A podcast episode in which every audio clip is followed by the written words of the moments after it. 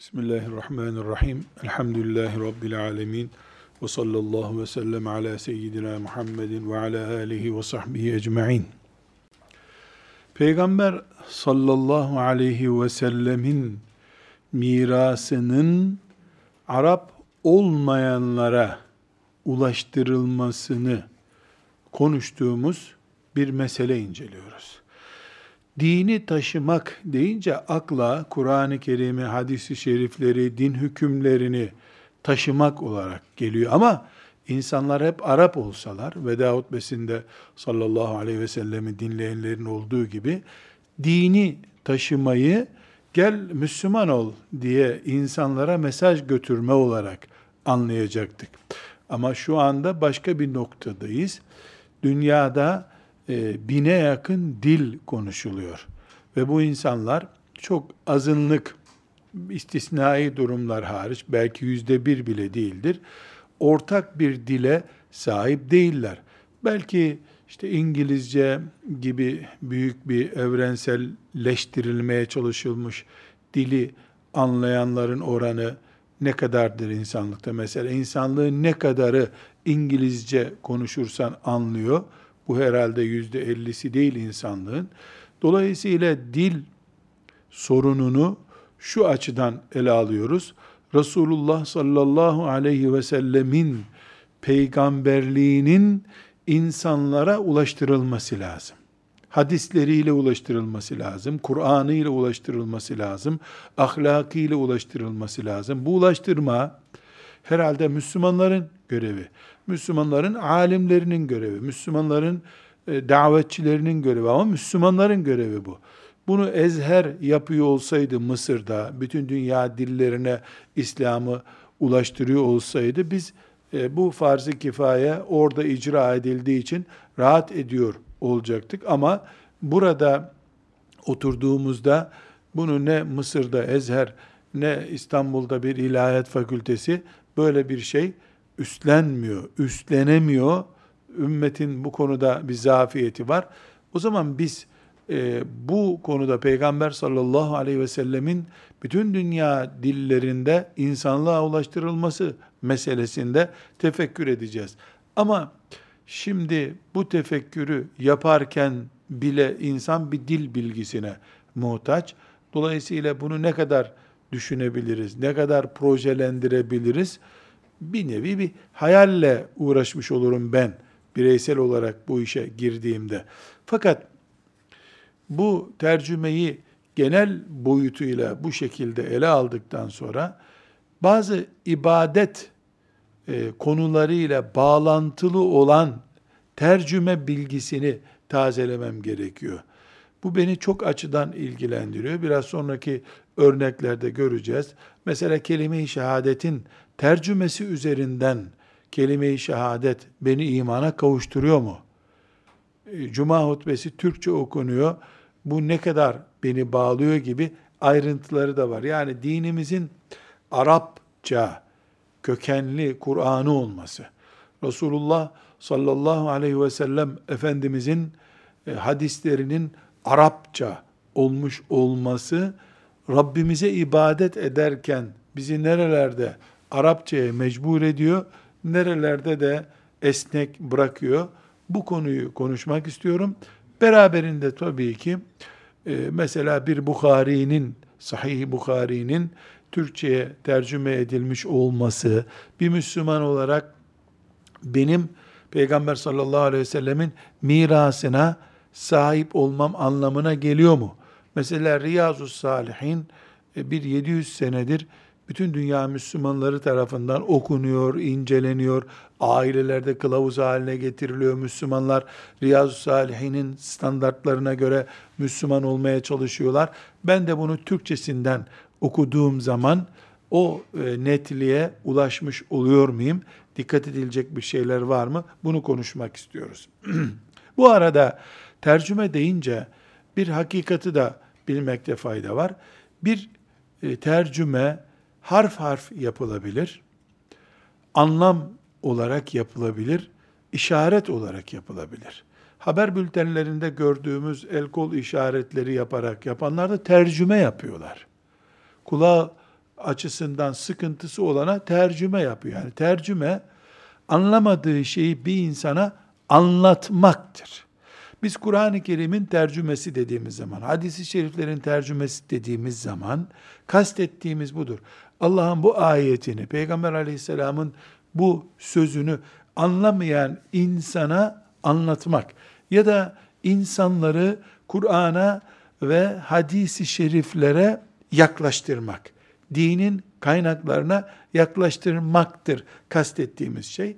Dolayısıyla tercüme yapılırken bir hoca efendi, bir davetçi böyle buyuruyor Allah size ey insanlar dediği zaman yaptığı şey Allahu Teala'ya yaklaştırmak için insanlara hitap etmektir.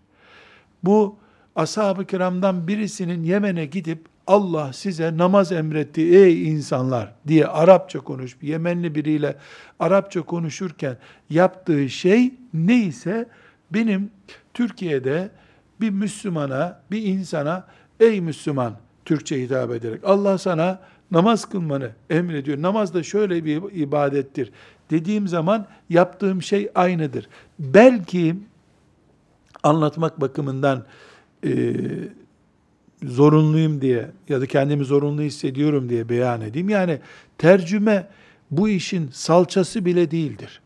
Ta kendisidir.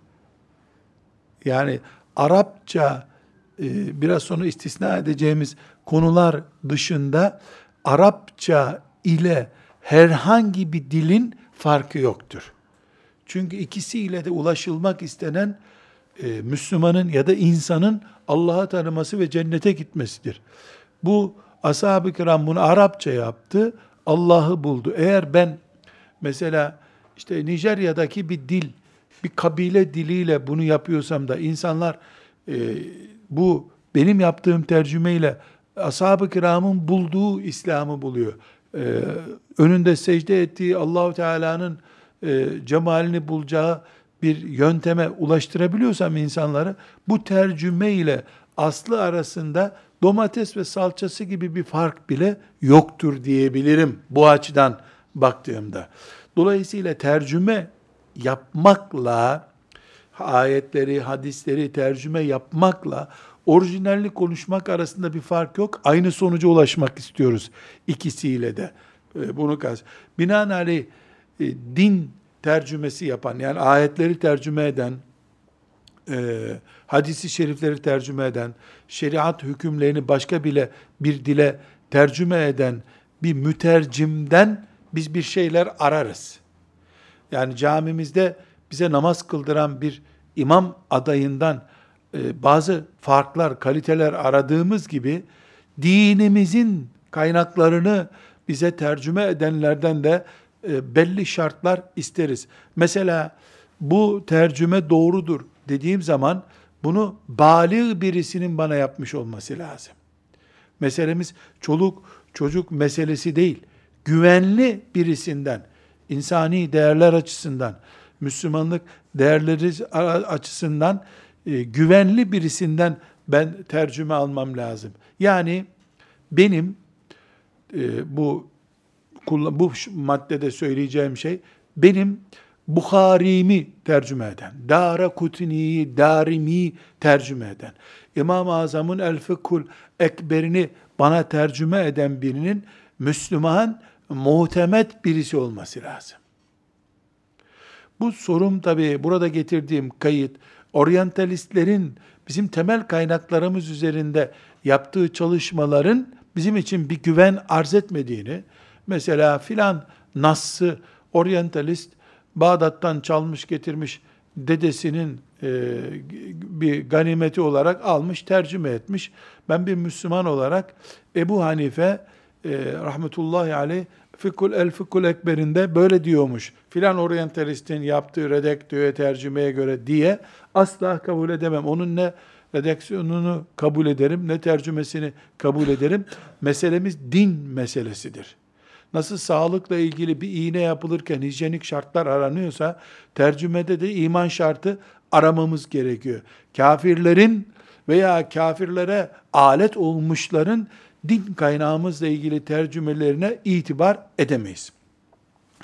E, ikinci meselemiz de din tercüme ederken, mesela Bukhari'yi tercüme ederken, Riyazu Salihini tercüme ederken, ben mesela Türkçe'ye tercüme edeceğim.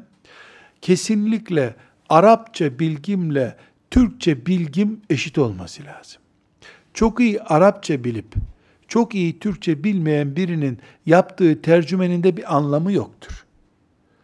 Çünkü Arapçayı çok iyi bilmek, çok iyi anlamayı beraberinde getirebilir. Anladığı şeyi anlatırken kaliteli anlatmak da bir maharettir. Bugüne kadar Türkçe'ye tercüme edilen temel kaynaklarımızda bu sorunu görürüz. Bir İbn Mace'ydi, Tirmizi'ydi. E, bunların tercümesini e, alıp okuduğumuzda yani Arapça Nas'taki kelimenin aynen e, Latin harflerle yazılarak aktarılmış olması bir tercüme çeşidi değildir. Ona muhakkak bu dilde en iyi anlaşılan, o anlam yüklemesini en iyi ortaya koyabilen bir kelime bulunup konmalıdır. Yani bir mütercim ki ben epey bir tercüme hamlesi olan birisiyim ama ayetleri, hadisleri tercüme ederken çok ürkmüşümdür. Ve mümkün olduğu kadar da bir mealden almayı hep hala tercih ederim. Yani ayet diye tırnak içinde aktaracaksam onu bir mealden alıyorum. Ve özellikle de Diyanetin mealini kullanıyorum. Bunda da bir nedenim var. Yani resmi bir kurum, e, redaksiyonu güçlü, üstünde filanca filancanın sorumluluğu altındadır bu tercümenin kontrolü diyor. Dolayısıyla ben onu kullanıyorum. Üstlerime vebal almak istemiyorum. Bir şahsın bir masada oturup tercüme edebileceği bir kitap değil Kur'an-ı Kerim. Mesela Hasan Basri Çantay rahmetullahi aleyh Cumhuriyet döneminin ilk tercümesi olarak ortaya çıkmıştır ve bugüne kadar yüze yakın tercüme yapılmıştır Kur'an-ı Kerim'e. Tam net bir bilgim yok ama çok fazla yani 50'den fazla bir tercümesi var. E, tamamında Hasan Basri Çantay'ın etkisi var. Yani onun o günkü Türkçesini işte 80'li yıllara taşıdın mı kendin bir meal yazmış oluyorsun gibi oluyor. Hasan Basri rahmetullahi aleyh Türkçesi çok iyi, Arapçası çok iyi ama o günün Türkçesini konuştuğu için bugün Türkçesi iyi değil. Hamdi Yazır'ın mesela e, Arapçası güçlü alim, dakik bir alim, güçlü bir alim. E, ama Türkçesi benim Türkçem değil. Yani Hamdi Yazır e, ayet tercüme etmiş. Şimdi Hamdi Yazır'ı tercüme etmem lazım benim. Birisini de çıkıp Hamdi Yazır'ı tercüme. Yani ondan bir su çıkmış, suyundan bir su daha üretmem gerekiyor gibi oluyor. Bugün kaynaklarımızı tercüme edecek birisinin yani çok iyi Arapça bilip mesela ayetleri veya İbn Mace'yi misal söylüyorum tabi. Tercüme ederken Arapça bilecek ve Türkçesi Arapçasından aşağı olmayacak. Aksi takdirde çok iyi bildiği şeyi kendisi anlar bana anlatamaz. Yani mesela bugün hala muttaki olun kelimesini tercüme edemiyoruz. Allah'tan korkun diye tercüme etsen korkma kelimesinin Arapçada başka bir karşılığı var. Ve limen khafe makame rabbi cennetan. Allah'tan korkan için diye ayet var zaten. Huden lil muttakin diyor başlarken Kur'an-ı Kerim. Bu muttakilerin kitabıdır. E, muttakileri sen Allah'tan korkanlar diye tercüme ettiğin zaman e, hafe yehafu fiiline ne mana vereceksin? Onu da korku olarak der. Bu tabi e, beraberinde aynı zamanda bir de Kur'an tercüme ediyorsan, Kur'an ıstılahlarına dair de bir yeni ilim lazım sen. Mesela çok iyi Arapça biliyor ama hadis literatürüne vakıf değilse, onun tercümesinde de bir sorun var. Literatür açısından sorun var bu sefer. Ee, mesela buna örnekler vereceğiz. Yani Bukhari bir kelimeyi bir manaya kullanıyor, İbn Mace başka bir manaya kullanıyor. Literatür olarak bu dine bir ilave getirme manasında değil. Meslek dili diyelim yani. Mesela Suyuti El Cami'u Sahir isimli kitabında kaf e, harf rumuzu kullanmış. Bu Bukhari ve Müslim'in beraber rivayet ettiği hadistir anlamına geliyor. E, Mizzi e, Tuhfesinde aynı işareti İbn Mace olarak kullanmış. Bu farkı bilmeyen birisi çok iyi Arapça da bilse Suyuti mantığıyla Mizzi'yi kullandığında bakırla altını karıştırmış gibi çünkü ikisi de sarı renk olduğundan birbirine karıştırmış gibi bir hataya düşebilir. Çok iyi Arapça bilmek ve çok iyi Türkçe bilmek gerekiyor. Yani imkan olsaydı da biz Necip Fazıl'a da çok iyi Arapça öğretseydik de o güzel Türkçesiyle Kur'an-ı Kerim meali yazsaydı bu ümmete çok büyük hizmet olurdu.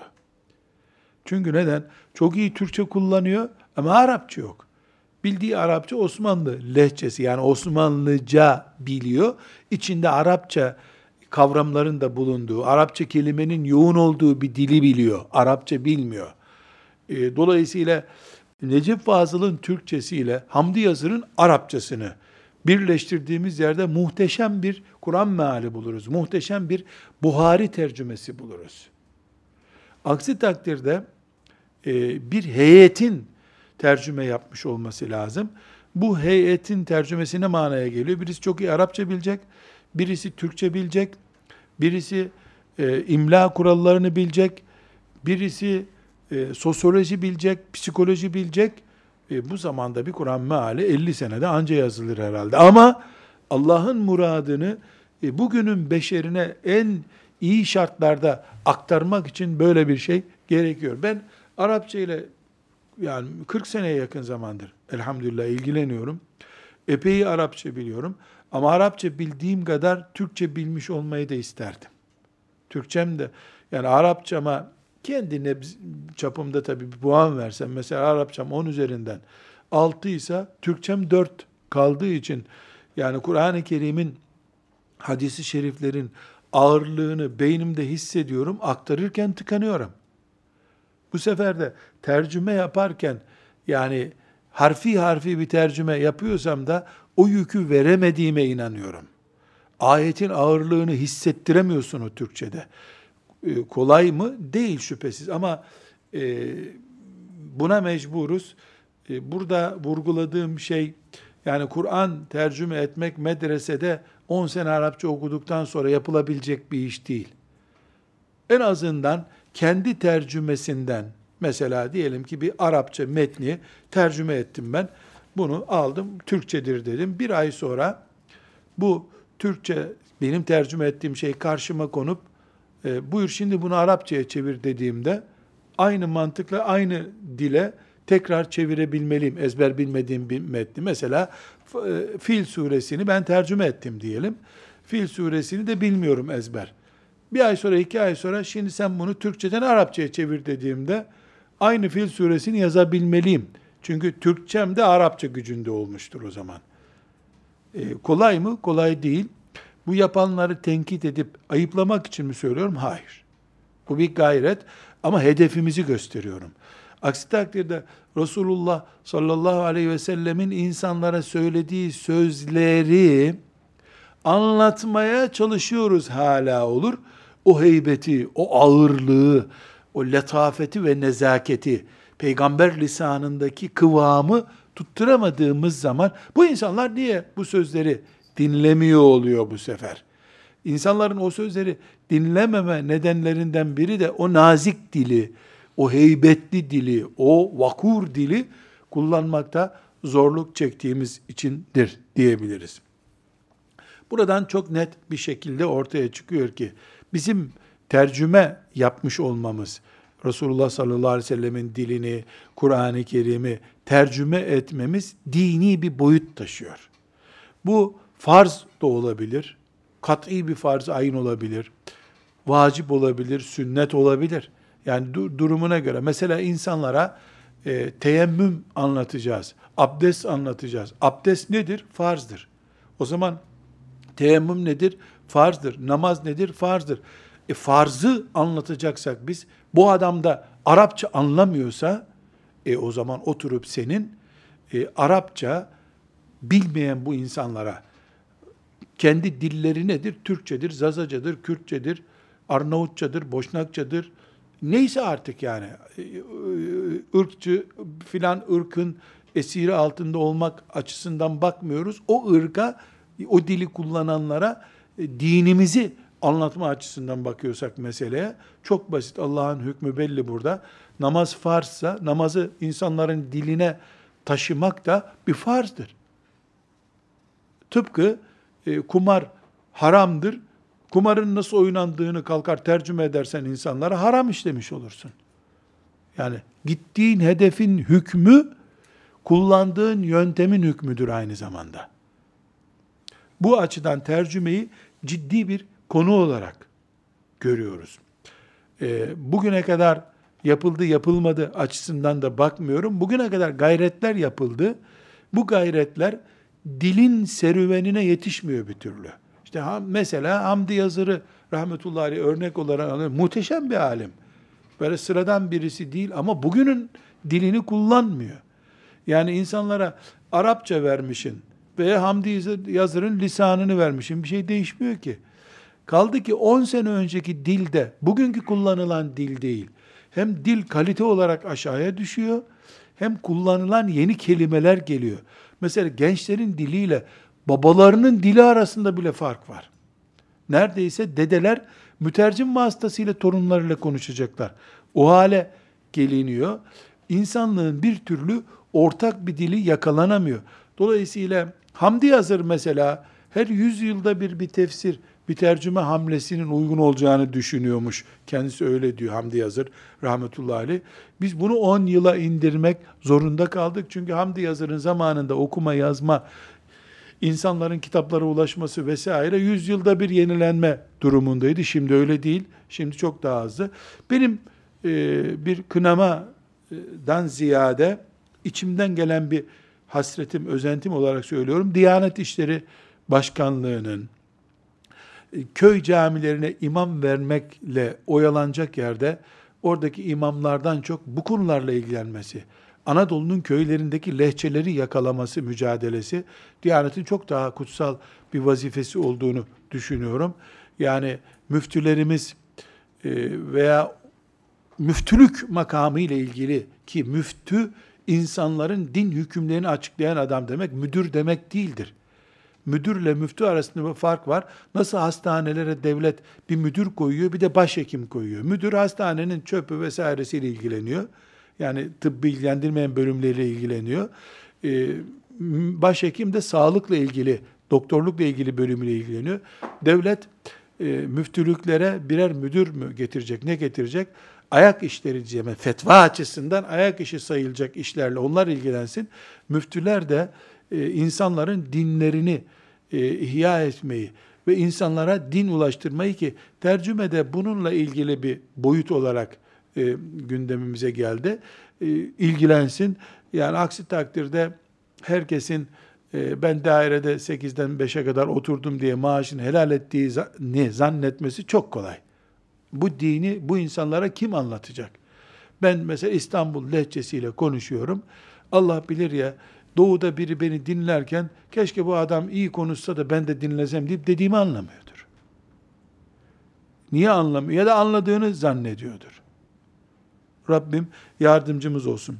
Burada bir iki ara başlık açmak zorundayım. Tercüme konuşunca Kur'an-ı Kerim'imizin tercümesi diye bir başlıkta açmamız gerekiyor. Arkadaşlar yüzde yüz Kur'an olacak bir tercüme mümkün değildir. Çünkü Kur'an Arapça olmanın ötesinde Allah'ın dilidir. Kul Allah'ın dilini yakalayamaz. Tıpa tıp Kur'an olan bir tercüme mümkün değildir. Bunu iddia etmek de haramdır zaten. Bu Kur'an'dır. Yani mesela şu benim gözlüğümün sağ kolu ve sol kolu tıpatıp birbirinin aynısıdır. Bu şekilde sağ cam, sol cam aynıdır. Bu şekilde bir Kur'an tercümesi iddia edilemez. Yani buna biz misli tercüme diyoruz. Kopyası. Bu mümkün değil. Lafzi tercüme de sorunlu bir tercümedir. Mesela işte örnek verdim. Müttaki kelimesinin hiçbir dünya dilinde yüzde yüz karşılığı olmaz. Yani ne olur? Müttakinin anlamını çağrıştıran bir kelime bulunur. Mesela müttaki Allah'tan korkarak hareket eden Müslüman demektir dersin. Bu tercüme Kur'an'da mümkündür. Yüzde yüz tıpatıp bir tercüme olmaz. Kelimenin yüzde yüz anlamı da sorunlu çıkmıyor. Öyle bir anlam çıkmıyor. Yani bu tabi Musa, Musa aleyhisselam Firavun'la konuşurken şöyle dedi diyorsun. Oradaki on kelime de çıkıyor ama İslam'ı İslam yapan ağırlıklı kelimelerde oluşmuyor Kur'an'da bu. Ya nedir elimizdeki Kur'an mealleri? Allah'ın muradının bu olduğunu zannettiğimiz kelime. Mesela elhamdülillahi rabbil alemin der. Hamd alemlerin Rabbine aittir. Alem kelimesi nedir sorusunun cevabını bir dilde bulamazsın. Biz bunu tercüme ettik derken yaklaştırdık. Türkçe dilimize bunu yaklaştırdık diyoruz.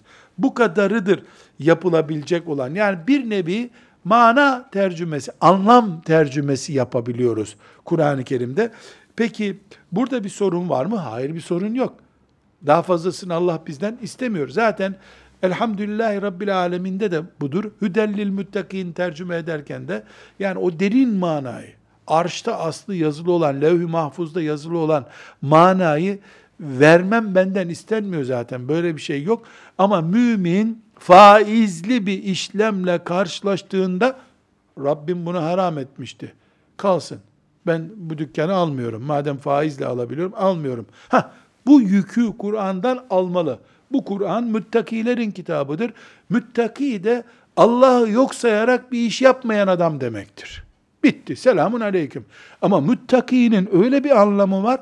Bunu biz cennette Türk de olsak, Laz da olsak, Kürt de olsak, Arap da olsak cennette anlayacağız inşallah. Hepimizin dili Allah'ın dili olacak o zaman Celle Celaluhu. Şimdi bildiğimiz Arapça ise o eksende dönen anlamları yakalama Arapçasıdır.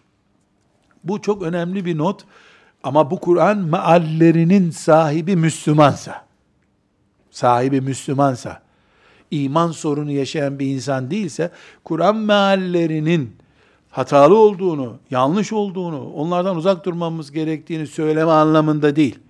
Elimde haza Kur'an işte, oh be, Kur'an'ım bu benim diyeceğin bir şey değildir. Bunun için sadece meal olan bir kitabı abdestsiz tutulur. Kur'an değil o çünkü. Ve onu namazda ibadet olarak okuyamazsın. Yani Elhamdülillahi Rabbil Alemin, Errahmanirrahim, Maliki Yevmiddin diye Fatiha okursan namazın namazdır. Bunu tercümesini okursan namazın namaz değildir. Hiç kimse de zaten babasının mezarında Kur'an'ın mealini okumuyor. Çok mealcilik yapıyorlar ama Kur'an'ın mealini mezarda okumuyorlar. Ne orada hemen aslını okuyorlar. Çünkü bu mealdir, aslı değildir. Hatta burada salçasıdır domatesin demek bile zor oluyor. Yer yer o noktayı bile yakalayamıyor olabiliriz. Ama ala küllehal meal dedik ya farzdır. Müslümanlara Kur'an'ın meal olarak ulaştırılması lazım. Şimdi buna şöyle bir sorun var. Birisi çıkıyor, böyle kürsüye geliyor. Ee, Allah diyor ki, peygamberi diyor ki, filan ayette Allah buyurdu ki, işte Ramazan-ı Şerif'te mesela vaaz ediyor. Kütübe aleykumus sıyam, ey Müslümanlar, Allah size orucu farz kıldı. Bak kütübe aleykumus sıyam, kema kütübe alellezine min kablikum. Min kablikum ne demek? Sizden öncekiler demek. Bu meali yapıyor. Sözünü bitirirken de ya Müslümanlar bazıları meal, mealcilik yapıyor. Allah muhafaza buyursun. İngiliz casusudur ha. Meal okumayın sakın diyor. E niye anlatıyordun demin sen? Çok hunharca bir düşmanlık bu. Böyle bir şey olur mu ya? Mealle yetinmeyin denir. Ya meal insanlara Allah'ın kelamını sen bir saattir konuşuyorsun. 20 tane ayet okudun meal olarak. Madem bu haram bir şey niye yap? Sen yapınca mı sadece caiz oluyor? Tıpkı e, doktorun reçetesini sen kendin üretemezsin. Bunu eczacıdan al dediğin gibi alime teşvik et. Ama reçeteyi ben taşıyacağım. Eczacı bu reçeteyi bana verdiler. Bu ilaçları ver diyeceksin. Sen ilaç yapmayacaksın. Yani meal düşmanlığı yapmak e, akıllıca bir şey değil. Ama mealle oynamak da o da akıllıca bir şey değil. Bunun ortası herkes haddini bilse bir sorun olmayacak kuru bir meal düşmanlığına şiddetle karşıyız. Bu arada Konumuzda birinci dereceden bağlantı olmamakla beraber fıkhi bir boyutu var. E, dolayısıyla bu boyutu burada zikredip e, zihnimizde tazelemiş olalım. Kur'an-ı Kerim'in Arap harfleri dışında bir harfle Latince, İbranice, işte Uruguay dilinden ne bileyim yazılırken mesela Elhamdülillahi Rabbil Alemini Latince harflerle misal biz Latince harf kullanıyoruz. Yazmak caiz midir, değil midir? Bu tartışmalı bir konu olmuştur.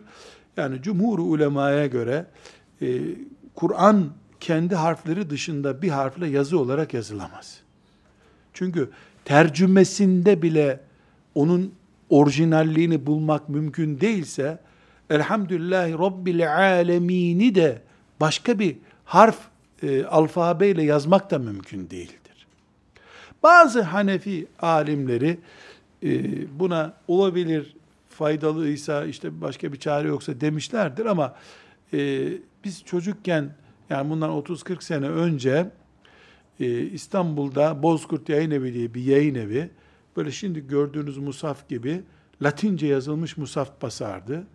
Bu böyle mezarlıklarda filan cami köşelerinde dururdu. Fatih Camii'nde ben gördüm mesela 1970'ten bahsediyorum. E, musaflıkta Türkçe musaf da var. Alıyorsun. E, bildiğin e, ABC'de diye yazdığımız gibi Bismillahirrahmanirrahim diye bir şey soldan başlıyor. Latince harflerle yazıyor. Tercümeden söz etmiyorum. Yazıdan söz ediyorum.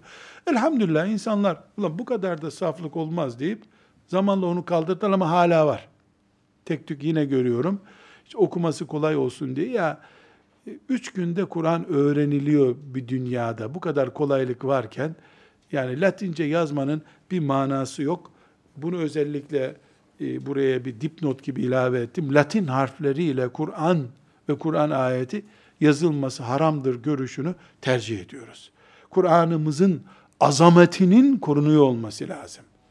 Çocuklar bir saatte Kur'an okumayı öğreniyorlar.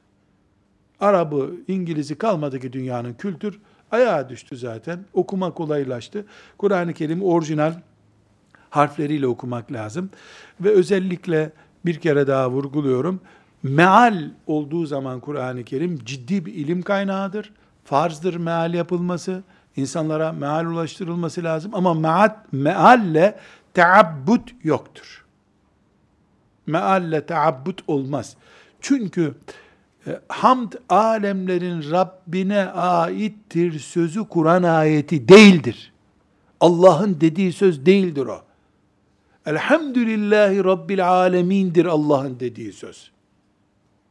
Bu sebeple Kur'an meali kendisi değildir. Kur'an'da Allahu Teala'nın e, buyurduğu şeydir. Dolayısıyla abdestsiz tutulabilir bir meale.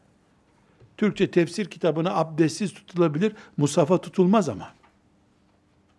Musafa tutulmaz. Bu inşallah hepimizin zihninde yer etsin. Meselemiz Kur'an-ı Kerim'i tercüme etme, Kur'an-ı Kerim tercümesiyle ilgili meselelerdir. Burada e, bir acımı tazelemek bakımından ikinci bir dipnot açmak istiyorum. Kur'an-ı Kerim'i konuştuk, hadisi şerifleri konuştuk, dil e, kültürü açısından e, gerekenleri konuştuk. Ezanın tercümesi caiz midir peki soru? Ezanın tercümesi caiz midir? Ezanı tercüme etmek ne kadar mümkündür? Bir kere ezan bir mesajdır. Bir mesajdır. Bir hoca efendinin yakın günlerde bir hatırasını öğrendim. Dedi ki e, Hollanda'da bir papazların da bulunduğu bir toplantıya katıldık. İşte onlar hak hukuktan, demokrasiden bahsedince e, bu hoca efendi söz almış. Demiş ki siz çok haktan, hukuktan, medeniyetten bahsediyorsunuz. E, kiliseye gelen olmadığı halde kilisenin çanını çalıyorsunuz. Tank tank tank ses çıkarıyorsunuz. Ama burada yaşayan Müslümanların ezan duymasına izin vermiyorsunuz. Biz de ibadet yapıyoruz, siz de güya ibadet yapıyorsunuz. Ama sizin ibadetinizin duyurusu yapılıyor. Bizim ibadetimizin duyurusunu niye yaptırmıyorsunuz? Madem hakkınız, hukukunuz var. Hiç durmadan, düşünmeden e, toplantı idare eden papaz dedi ki, diyor Hoca Efendi, Siz duyuru yapmıyorsunuz. Dininizin reklamını yapıyorsunuz ezanla dedi. Ve ben bunu bir Hristiyan ülkede yaptıramam ki. Sen de korna gibi bir şey çal, izin vermeye söz veriyorum size dedi.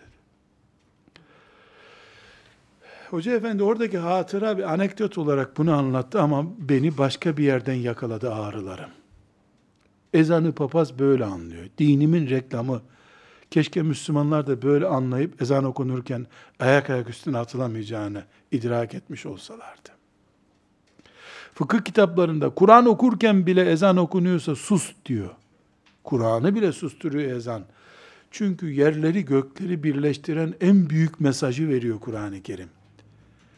O Kur'an-ı Kerim'in mesajını da en öz şekilde ezan aktarıyor. Allahu Ekber. Allahu Ekber. Dolayısıyla ezan sesi duyulan mıntıkada banka açılamaz diyebildiğimiz güne kadar biz hür değiliz. Ezan sesinin duyulduğu yerde meyhane işletilemez diyebilmeliyiz biz. Bu hakkımızın olmadığı bir yerde, bunu söyleme, ilan etme, hakkımızın olmadığı bir yerde hangi hürriyetten, hangi haktan, hukuktan, hangi demokrasiden bahsediyorlar merak ediyorum. Yani papaz sen din din reklamı yapıyorsun, ibadet vaktini duyurmuyorsun diyor. Ve o konuyu kapattı, konuşturtmadı beni diyor. Vallahi doğru söylüyor papaz. Billahi doğru söylüyor. Allah en büyüktür. Muhammed en doğru peygamberdir. O sizi namaza çağırıyor. Gelmezseniz en büyük olan Allah size azap edecek. Ezan bu demektir.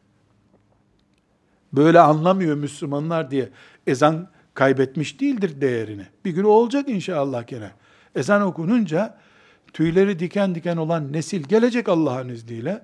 Şimdikiler de uğraşsınlar. Ezanın bu tip mesajının Türkçe'ye, Latince'ye, Irak dillerine, Afrika dillerine, Rusça'ya, hiçbir sıkıntı yok. Tercüme edilmesi lazım. Papazın anladığı şeyi tercüme etmek lazım. Ama namaz başlangıcını anlatan, ezan ibadetinin herhangi bir dile tercüme edilmesi, plastik insan yapmak kadar tehlikelidir. Yani silikondan insan yapalım dediğinde ne kadar canlı bir insan olursa o, ezanın da başka bir dile tercüme edilmesi bu kadar gerçekçi olabilir. Onun için ezanıma benim dil müdahalesi yapanlar aslında dinime müdahale yaptılar. O anlaşılmak zorundaydı. Ezanın diline müdahale, ezan minaredeyken, aşağıda ders olarak ezan elbette tercüme edilmeli. Ama ezanın diline müdahale edildiğinde minarede susturulmasından başka bir anlam ifade etmiyordu. Evet bunu anlayan oldu, anlamayan oldu dünyada. Anlayanlar bunun uğrunda şehit olmaya razı oldular. Allah onlara rahmet eylesin. Bilal'le buluştursun onları. Anlamayanlar da hala sürünüyorlardır. Hala sürünüyorlardır. Bir başka bağlantılı konu hutbelerin cuma namazı ve bayram namazındaki hutbelerin tercüme edilmesinde e, bir sorun olur mu? Hutbede Allahu Ekber, Elhamdülillah, Subhanallah gibi Allah'ı tesbih eden, tekbir eden bir lafız söylense hutbenin farzı yerine gelmiş olur. O halbuki bununla beraber hamdele salvele yapılıyor, şehadetler getiriliyor. Yani hutbenin o bir, bir buçuk dakikalık bir farz bölümü, onun tamamı da farz değil. Elhamdülillah, elhamdülillah, ellezî diye başlayan bölüm, e, hutbenin yeterli bölümüdür. Ondan sonra okunan Türkçe bölüm, e, farz değil, vacip değil. Ümmeti Muhammed'e dini öğretmek, ağaç haftası ise ağaç, trafik ise trafik haftası gibi konuları şişirmek için kullanılan bir bölüm. Onun ibadet e, ağırlığı yok Türkçe bölümün. E, Allah'ı hatırlatmak, cenneti cehennemi hatırlatmak, bir ayet öğretmek, bir fıkıh hükmü öğretmek yapıldığı zamansa bahsettiğimiz farzın edası anlamına geliyor. Hiçbir sıkıntı yok. Hatta Türkçe olmalı o bölüm. O bölüm Türkçe olmalı. Ama girişteki ey Müslümanlar Tanrı'ya hamd ederiz, Tanrı'yı yüceltiriz diye başlarsa cuma hutbesi okunmamış olur. Cuma namazı olmaz o zaman. Ezan gibi. O bölüm, ilk bölüm ezan gibi. Elhamdülillah henüz o afeti görmedik. Allah neslimizden de kıyamete kadar muhafaza buyursun. Bir e, başka tercüme ile ilgili başlık, zikir ve duaların tercüme edilmesi meselesidir. Mesela şehadet, eşhedü en la ilahe illallah ve eşhedü enne Muhammeden abduhu ve resuluh diyen Müslüman olur diyoruz.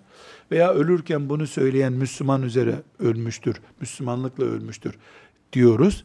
Bunun tercüme, ben şehadet ederim ki Allah'tan başka hiçbir ilah yoktur. Muhammed sallallahu aleyhi ve sellem de onun kulu ve Resulüdür. Şehadet ediyorum diyen Müslümandır. Ölürken söylerse Müslüman olarak ölmüştür. Yaşarken söylese Müslümanlığı ikrar etmiş olur. Bu çünkü e, tesbih için söylenen bir şey değildir o esnada. Bir itiraftır. O itirafın herhangi bir dille yapılması kelime-i şehadette bir şey değiştirmiyor. Zikir ve duaların tercümesine gelince, yani Rabbena atina fid dünya haseneten ve fil ahireti haseneten ve kina azaben nar. Hepimizin bildiği dua olduğu için bunu örnek edelim. Yani ne buyuruyoruz? Ne buyuruyor Allahu Teala orada ya da biz ne diyoruz? Ey Rabbimiz dünyada e, ahirette bize güzellikler ver, bizi cehennem azabından koru. Bunu Türkçe söylesem dua olur mu? Subhanallah derken Allah'ım ben seni eksikliklerden tenzih ederim.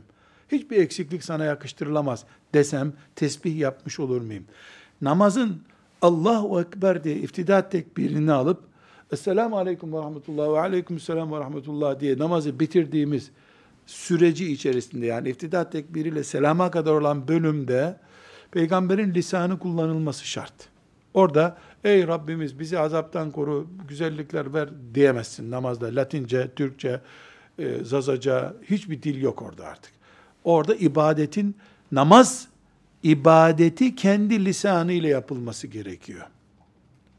Ebu Hanife rahmetullahi aleyhten nakledilir ki hiçbir dil bilmiyor adam bugün Müslüman oldu. Ben böyle özetleyerek söylüyorum. Bugün Müslüman oldu. Hadi öğle namazına dedik. Adam Farsça Fatiha'nın mealini okudu. Olabilir demiş. Ama bu bir mezhep görüşü değil. Bu bir böyle olabilir fetva görüş değil. O anda pozisyonu kurtarmak için e, yani yeter ki bir övle kaçırmasın, Farsça okusun Fatiha'ya zararı yok. Anlamında söylenmiş bir sözdür bu. Dine getirilmiş bir ilave. Öyle birisi değil çünkü Ebu Hanife rahmetullahi aleyh asla değildir. E, duaların ve zikirlerin e, bahsettiğimiz gibi tercüme edilerek yapılmasını bir şekilde mesela mümin elini kaldırıp Bismillahirrahmanirrahim Elhamdülillahi Rabbil Alemin diye dua ederken oturup mesela bildiği Peygamber sallallahu aleyhi ve sellemin lisanındaki duaları, ayetlerdeki Rabbena ufirli ve li ve lil mu'minine yevme yekumul hisab duası, Rabbi rahamhuma kema rabbeyani sagira. Bunları bu şekilde Kur'an diliyle, Peygamber sallallahu aleyhi ve sellemin diliyle yapması eftaldir, daha ruhidir, daha kabule yakındır. Bunu konuşmaya da gerek yok zaten.